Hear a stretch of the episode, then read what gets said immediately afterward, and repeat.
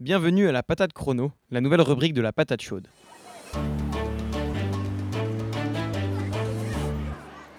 Le thème aujourd'hui est « Pourquoi de plus en plus de Suisses viennent jeter leurs déchets en France ?» Et oui, dans les journaux français, on peut se retrouver avec un titre aussi absurde que celui-ci. Mais pourquoi ? Parce que depuis deux mille treize, date qui diffère en fonction des cantons helvètes, une taxe a été mise sur pied sur les sacs poubelles. Cette taxe permet le financement des éliminations des déchets. Nous n'avons pas la même superficie ici au Canada, hein, quarante et un mille kilomètres carrés contre dix millions, et c'est sûr que c'est pour l'instant un problème que nous repoussons ou enfouissons à plus tard. La taxe a été créée selon le principe de causalité pollueur-payeur. Le principe est simple, la vente de sacs poubelles est devenue un monopole.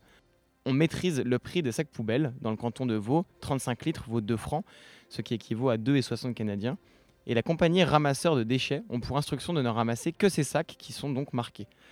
Sur ces sacs dans le canton de Vaud, on y trouve le slogan « Trier, c'est valoriser ». La Suisse étant un pays fédéral, les lois ne sont pas les mêmes partout. Il y a donc soixante-dix pour cent de la population qui est soumise à cette taxe, dont des communes frontalières à la France, et donc pour contourner la loi, certains déposent leurs déchets de l'autre côté de la frontière. On a donc des douaniers qui ne sont plus à la chasse aux migrants, mais à la chasse aux sacs poubelles. Revenons à notre taxe de Suisse. Sur le site admin point c h, quatre-vingt-huit pour cent de la population imposée sur ces déchets soutient cette initiative. Quel est l'impact de la composition des déchets en Suisse ? Qu'y a-t-il dans ces sacs ? On a un recul de quinze pour cent des ordures ménagères, alors que la population a augmenté de quatre pour cent entre mille neuf cent quatre-vingt-treize et deux mille seize. Donc, alors qu'il y a une augmentation de la population, on a une diminution des déchets.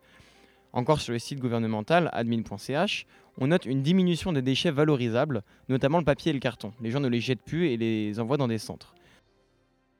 En proportion, on a une augmentation des déchets organiques, trente pour cent, le compost, épluchures et les restes de repas, mais aussi la présence de matériaux composites, comme des jouets et affaires de sport.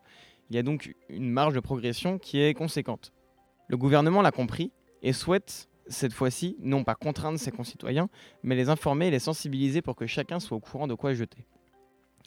Alors que la Suisse semble un exemple en matière de gestion de déchets, malgré que le Québec soit un des plus gros producteurs de déchets au monde, le Québec n'a pas à rougir.